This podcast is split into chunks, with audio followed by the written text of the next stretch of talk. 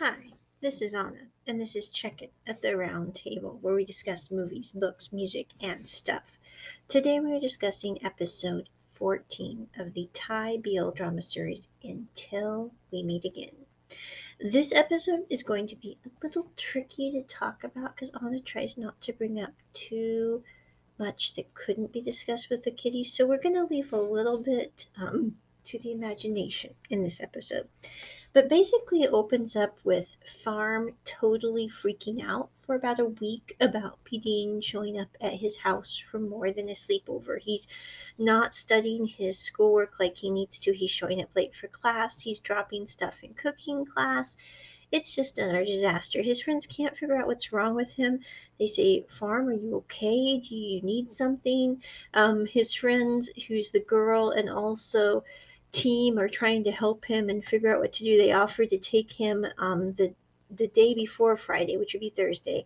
They offered to take him out to dinner at a new restaurant with them to kind of just calm things down. But then um, team looks up and says, no, we're not going to be able to take Farm to dinner because Pidin is there and he wants to be with Farm, not go to dinner with Farm's friends. So they have a bit of an awkward conversation where Mew, I think her name's, I'm terrible about this, but anyway, the girl who's Farm's friend, who's absolutely hilarious, who's played by Samantha, um, says, you know, Farm's been acting really strange, Pidin. I'm not sure why. He seems to be overthinking something. Um, is everything okay? And Pidin looks at him and says, Farm, are you okay? Is something wrong? And Farm's like, I don't want to talk about anything here with my two friends. Thank you very much, Pidin. And so anyway, the two friends leave. Pidin and Farm go and get groceries because Pidin would like to have something cooked by Farm, and they go back to Farm's apartment. Farm then cooks up some wonderful dish. It looks absolutely amazing. It's pineapple with ham and rice and, yeah. The foodies among us are going, can we please just step into the screen, grab a plate, and then step back out and watch the movie? But anyway, can't do that. I have to wait till we go to Thailand. Uh, yeah. Okay, moving on. So anyway, they're having dinner, and it's during this point that Farm says, you know, you didn't let me pay for anything, Pidin. And Pidin says, well, we went grocery shopping, and over half the stuff that we got, Farm, was for me to take back to the swim team for me and Win and everybody there.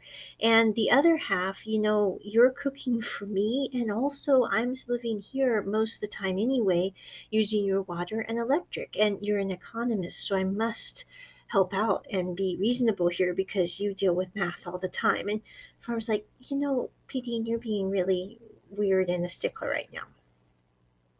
And it's also during the time when they're at the grocery store that Farm mentions he would like to get a bigger fridge so he can cook more elaborate dishes when Pidin's over. And Pidin says, you know what, we'll get a bigger fridge when we move into the house. And Pidin's and Farm says, um, what house, Pidin, are you talking about? We don't have a house. And, and Pidin says, no, the house that we will move into after we graduate that we will live in together, because I would prefer not to live in a condo. I would prefer to live in a house that's bigger and you can get a nice big fridge for your kitchen there. And Farm is kind of doing the Uber alert moment where he's like, you know, I've been freaking out this entire week about the one thing, and now I'm freaking out this entire night because now Pidin is asking, basically, we're going to move in together, and we haven't talked this out. We haven't discussed this. We haven't, you know, ruminated over this for months, days, weeks, and years, which, you know, can be a big thing for people like Farm. And so Farm is sitting there, and he goes, you know, I, I can pay for them. So he says, you know, we're going to have our own place. And and it's at this point that Pidin says, you know what, um, we're going to move to our own house after we graduate from college. And Farm kind of loses it here. And he says, it's kind of like you're asking me to marry you in a weird way. I know you aren't, but that's what it feels like to me. And Pidin says, well, I'm asking you now, Farm. Your mom lives in New York. We can go over and meet your mom. We can get married after graduation. I'm asking you now. What do you think? And Farm doesn't really reply. You know, his answer is undoubtedly yes at this point. But he's like, you know, we haven't graduated yet, Pidin. We are still dating. And Pidin's like, you know what? We went to temple together. You introduced me to your parents, your mom and your brother. I introduced you to my family. We're going to get married, um, Farm. And I like how P D is looking at him because, you know, we don't have to talk about this anymore tonight. We will reevaluate when we get closer to graduation. But if nothing's changed, of course, this is how things are going to progress. And it's at this point that they kind of just sit there and eat their food together. Then we go into the rest of the evening, which Anna isn't going to cover in this podcast because I like to keep the podcast kid friendly. I will say it is kind of funny in really awkward ways for poor Farm, who's trying to deal with stuff. And it really isn't anything that you have to massively skip with the kiddies. I mean, you might not want to explain certain items that are in grocery bags, but the rest of it you could probably watch with the kiddies. We then go directly from that to a flashback to Korn and In Touch, where In Touch had a headache and a fever, it looks like, and he was working out doing some like woodworking with his class. And his best friend, who is played by Perth Tanapon, who is a great actor. I'm just saying that kid's marvelous in whatever he does. I don't know how he pulls out, and I'm not saying it because I, I mean, it has nothing to do with looks. It has everything to do with talent and the way they're able to be believable in their acting, in Anna's opinion. So anyway, Perth is great at that. Also, he's a musician, which is kind of interesting. He has a band called Tempt, which he's in with a lot of other actors. Um, Tidal, Plan, um, one other which I cannot think of at the moment, who was in Love by Chance one and two, who played um, Techno. I cannot remember his name now at this moment. I do apologize. And they he also does solo works as well, but that's a major digression here. But anyway, Perth Tanapon's character, who's the best friend of In Touch, says, where's In Touch? Where's In? What's what's going on? Why isn't he out here doing the woodworking with us? And then another friend says, well, In Touch wasn't feeling well, so he went inside the building for a break and to take some medicine and some water. So Perth's character goes and checks on In Touch and sees that Korn has beat him to it to get him medicine and water, because Perth was Perth's character was going to bring it to him. And instead of going and talking with Korn and In Touch there, Perth just watches the two of them because Korn's making sure that In Touch gets his medicine, takes and drinks some water, and then kind of just pats him on the head, and they just sit there together. And I like how Perth's character looks at him and goes, you know, I hope you're always this happy. And that's kind of how he leaves it. And we really don't know what happens, I do not think, to that character in this story. I really would like to know. Like, we know what happens to Korn's brother, to In Touch's niece, to In Touch's sister, but I don't think we get any closure on Perth Tanapon's character, which is kind of sad in my opinion. I'm hoping we do by the end of this series. But I really liked his character and how he just really cares about people in quiet ways. It's it's much like his character of Pete in Love by Chance. I mean, no offense. And I have not watched the first series in total. I've watched a lot of that series. And I have watched all of Love by Chance too, which if you haven't seen, definitely go check it out. But anyway, totally fabulous, just saying. But this episode then goes from that flashback where they're at the school and In Touch is not feeling well, Korn's there with him, to we go back to P. Dean and Farm waking up the next morning. And Farm basically just being a total goofball saying, you know, your hands is big in my face, P. Dean, ha ha ha.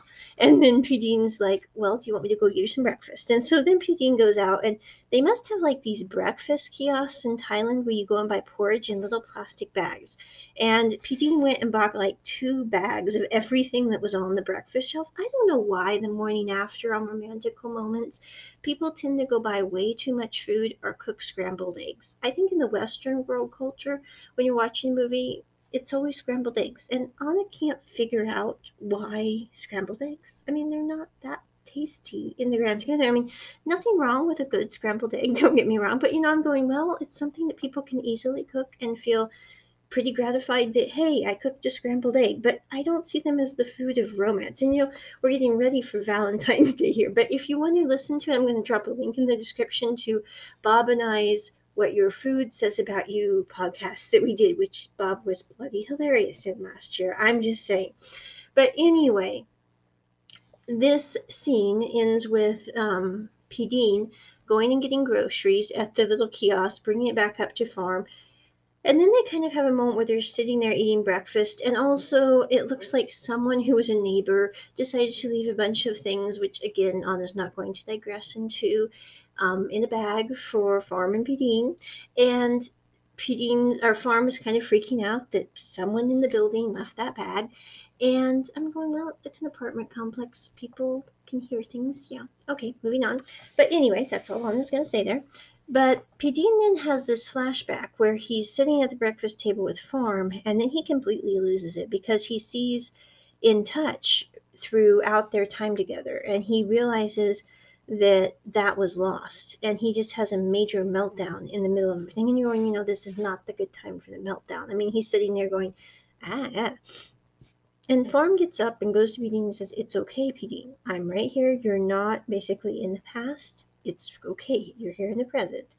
And it's at this point that Pedine says, you know, no matter what happens, Farm, I don't want you leaving. You have to stay by me. I don't want you running away or being frightened or, you know, freaking out.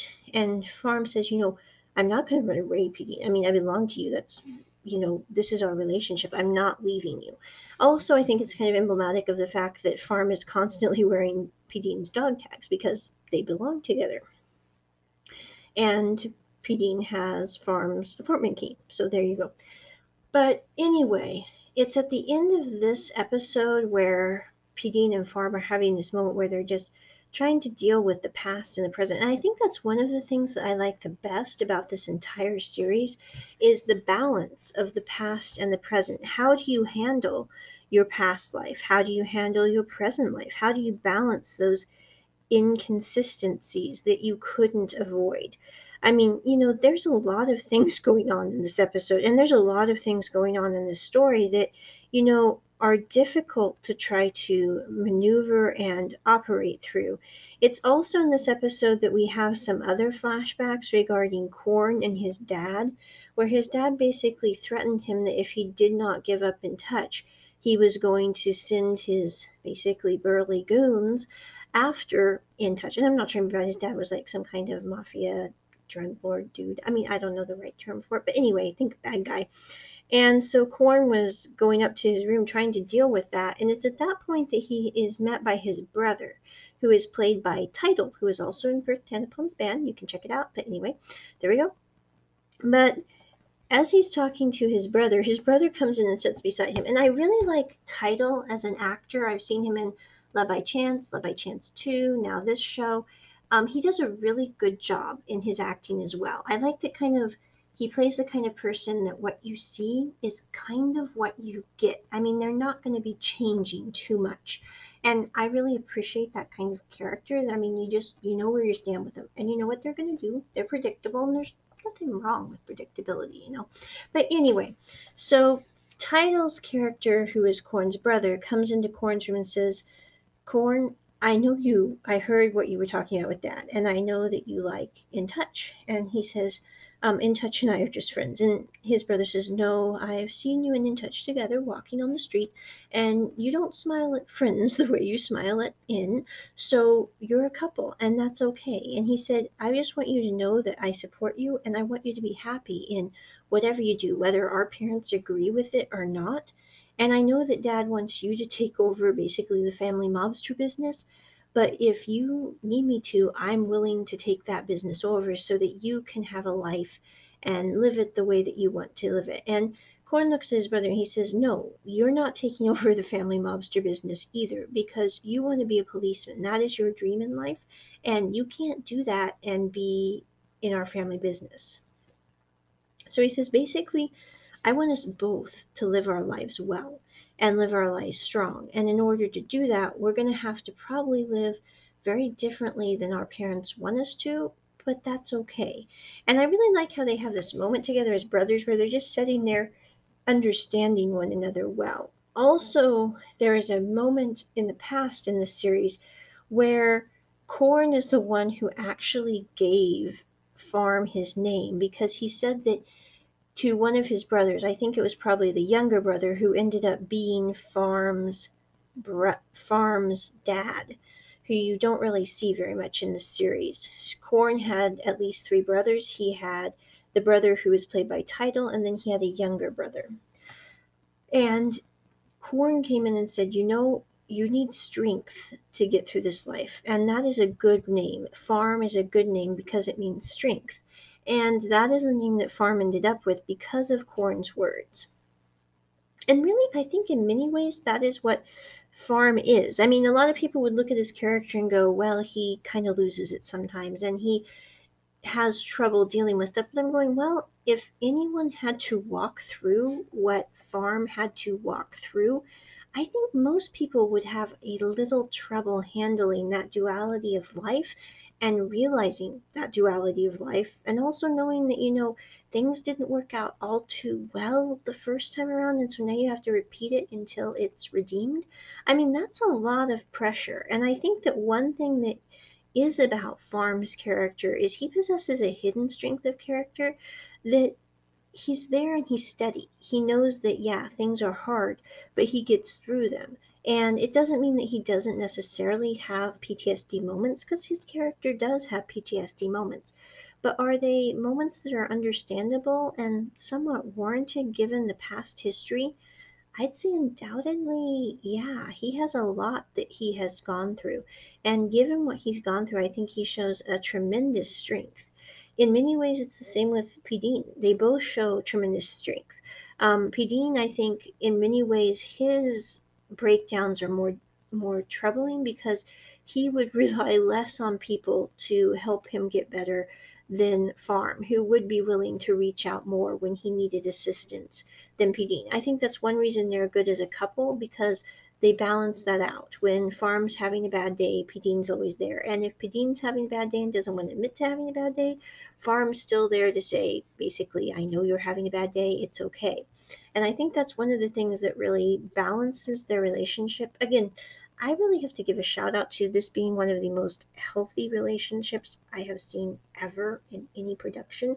And I'm not just talking about B L drama, because really that's not it at all. I'm talking about drama as a couple in general. I haven't really seen this kind of balance, where most relationships, you know, are give or take. There's usually one character that gives more, one character that takes more. And I'm not saying that's a bad thing. I'm simply saying this one, it seems more equalized, and the characters are more about care than pretty much any series I've seen. I also have to say I really liked um, Love by Chance, Love by Chance two, because I thought that they really juxtaposed the different juxtap- what is the word? juxtaposed the different levels of care that couples have for one another very well. Like, we have the characters of Tin and Can and their relationship, which is weird and strange and wild and crazy, but still, in the end, they do care about each other, and it is very funny to watch. And then you have P and A, who their primary function of their relationship is just care. I mean, when I could boil it down to one word for that couple, it's like care with big uppercase letters and exclamation marks. I mean, totally. Kind of like Farm and Pedine in many, many ways, except I personally like Farm and Pedine's characters better, not because I don't like P and A, don't get me wrong, but because they have way more to try to deal with and dynamics to filter through than Pete and A did. Um, I mean, it's different levels. They had two lives that they were trying to deal with, the duality of that, the juxtaposition of that. It adds contrast in many layers that are different and I think deeper and more complex than the Love by Chance and Love by Chance two did. But still, that level of care is something that you really don't see in most productions. I mean, no offense, with your average rom-com, you usually have people who just are like, well, that person looks good or that person looks nice, and I think I'll go date them for a while. If it works out, great. If it doesn't, yeah. And, you know, that's not the case with Until We Meet Again. It's like, well, this is the person who I've been waiting to meet for ten years. Ah, they're here. Okay. This is how we're going to live our life. Da da da da da da da.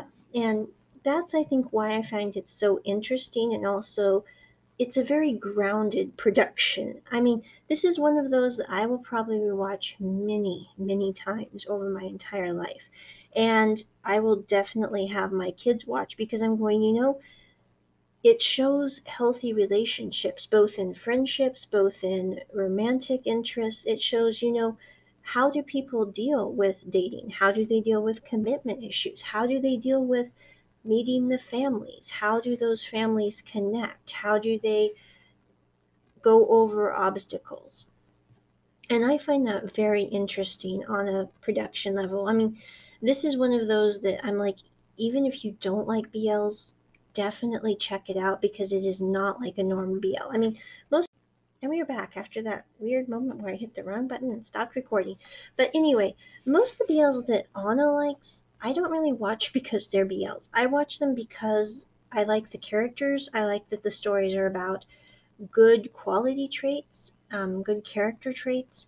It really has nothing to do with them being a B L or not. I mean, no offense. It's just that's not why I watch them. But I'm just not seeing the kind of characterizations, the kind of storylines in other dramas. And that's why I tend to gravitate toward certain B L series. Of course, there's some that I'm sitting there going, um, that's not my thing, but it's not because they're a B L or not a B L. It's just not my thing.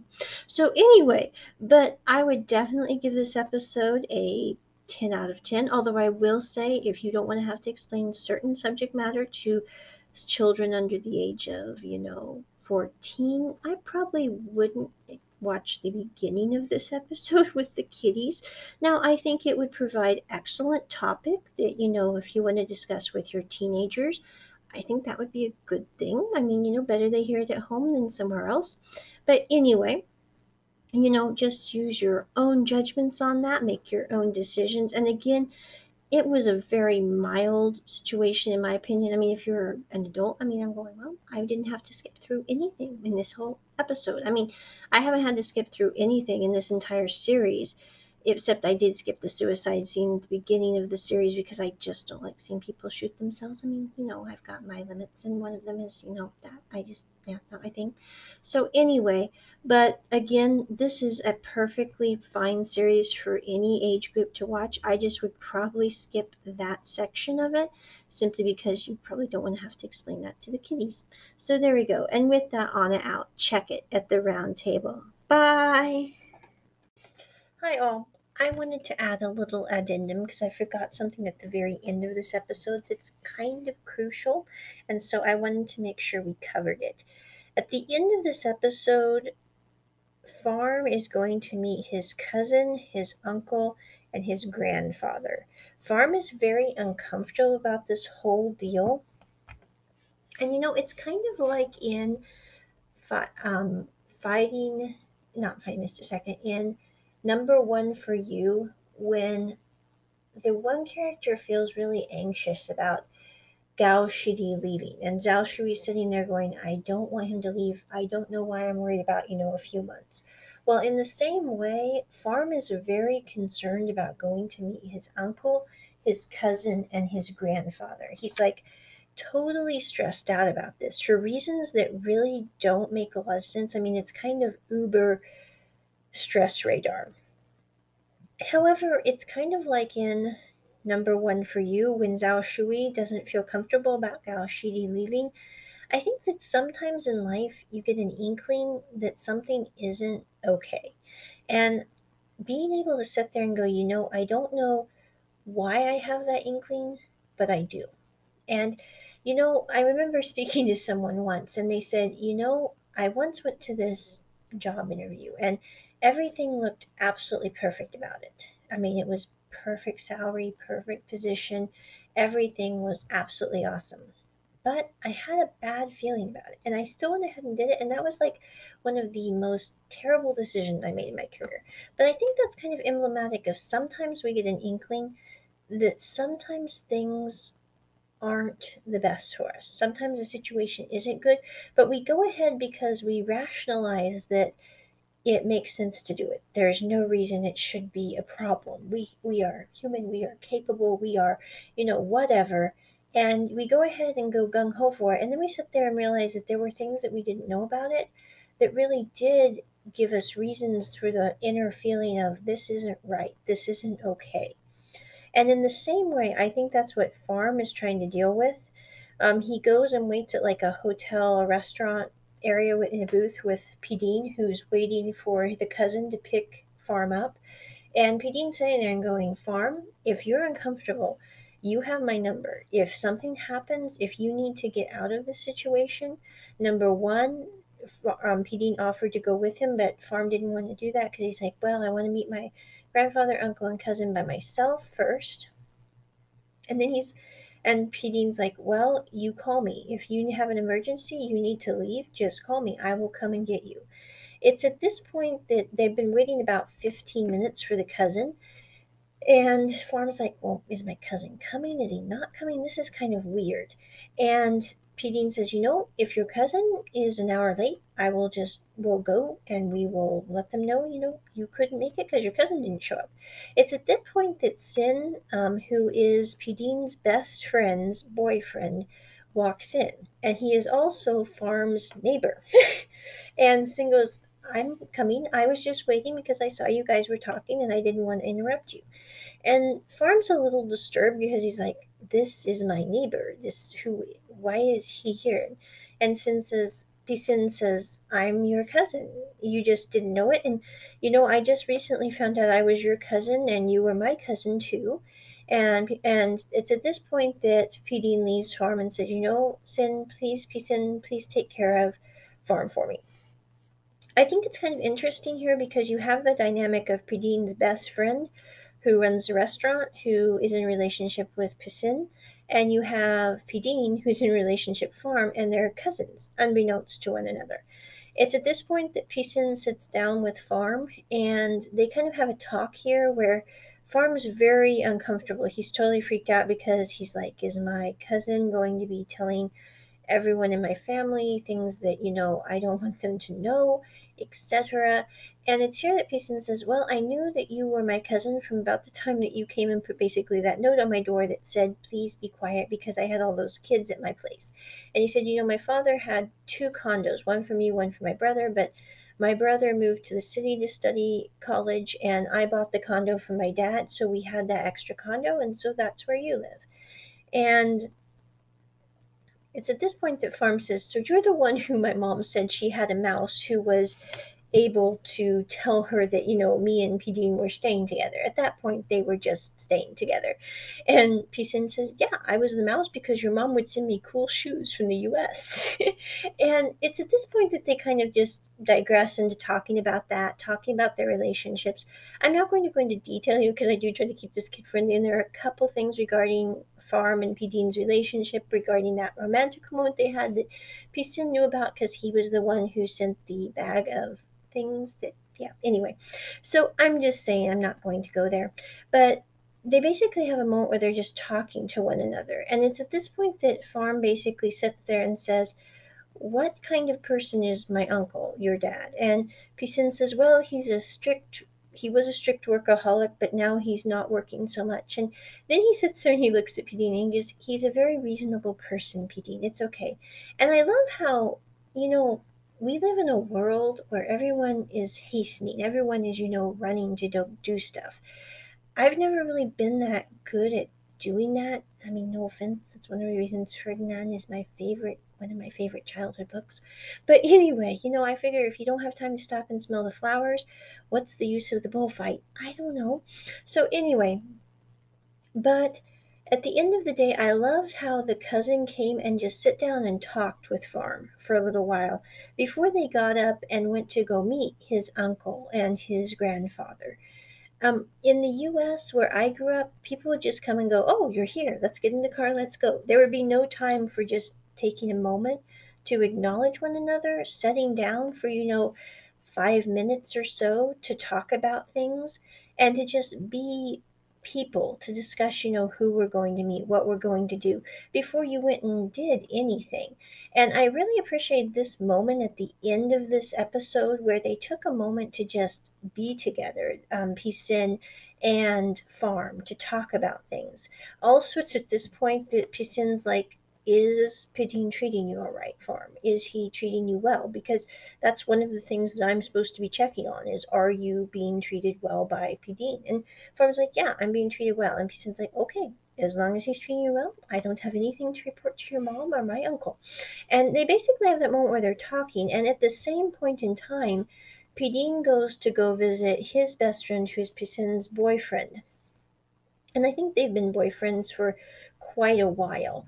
I, I don't know, as we don't really get a lot of details regarding them at all. We just get kind of a few brief moments where they're talking. And, you know, P. Dean and his friend have been friends since childhood and are very good friends. And P. Dean is asking his friend what P. Sin's last name is. And it's at that point that his friend says, well, his name is such and such. I'm not going to repeat it because it's a very long Thai name and Anna's not very good at pronouncing. And so I'm like, I'm not going to repeat it, but I'm just going, it's the name that was Korn's last name. And it's at that point that P. Dean kind of, I think, realizes that this visit that Farm has been totally freaked out about, he has a really good internal reason to be freaked out about. There's something that's going to happen. It's not probably going to be good, and it's going to be stressful. And so Dean's kind of gone into like a bit of a, I don't know what you call it, like an, oh my goodness, this is not good kind of thing.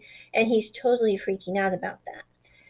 And this is where that episode ends. And then you do get a preview for the next episode in this episode where you see that Farm has found a box that had pictures of him and Korn and also the gun that killed them both. And you see Farm walking on the street with that gun in the rain, like when they died that night, twenty years before in the eighties. And so that's kind of what we're looking at probably having happen is a repeat of the past that we have to have redeemed and salvage what, you know, they didn't get salvaged in their past life. And I think this is a very interesting concept.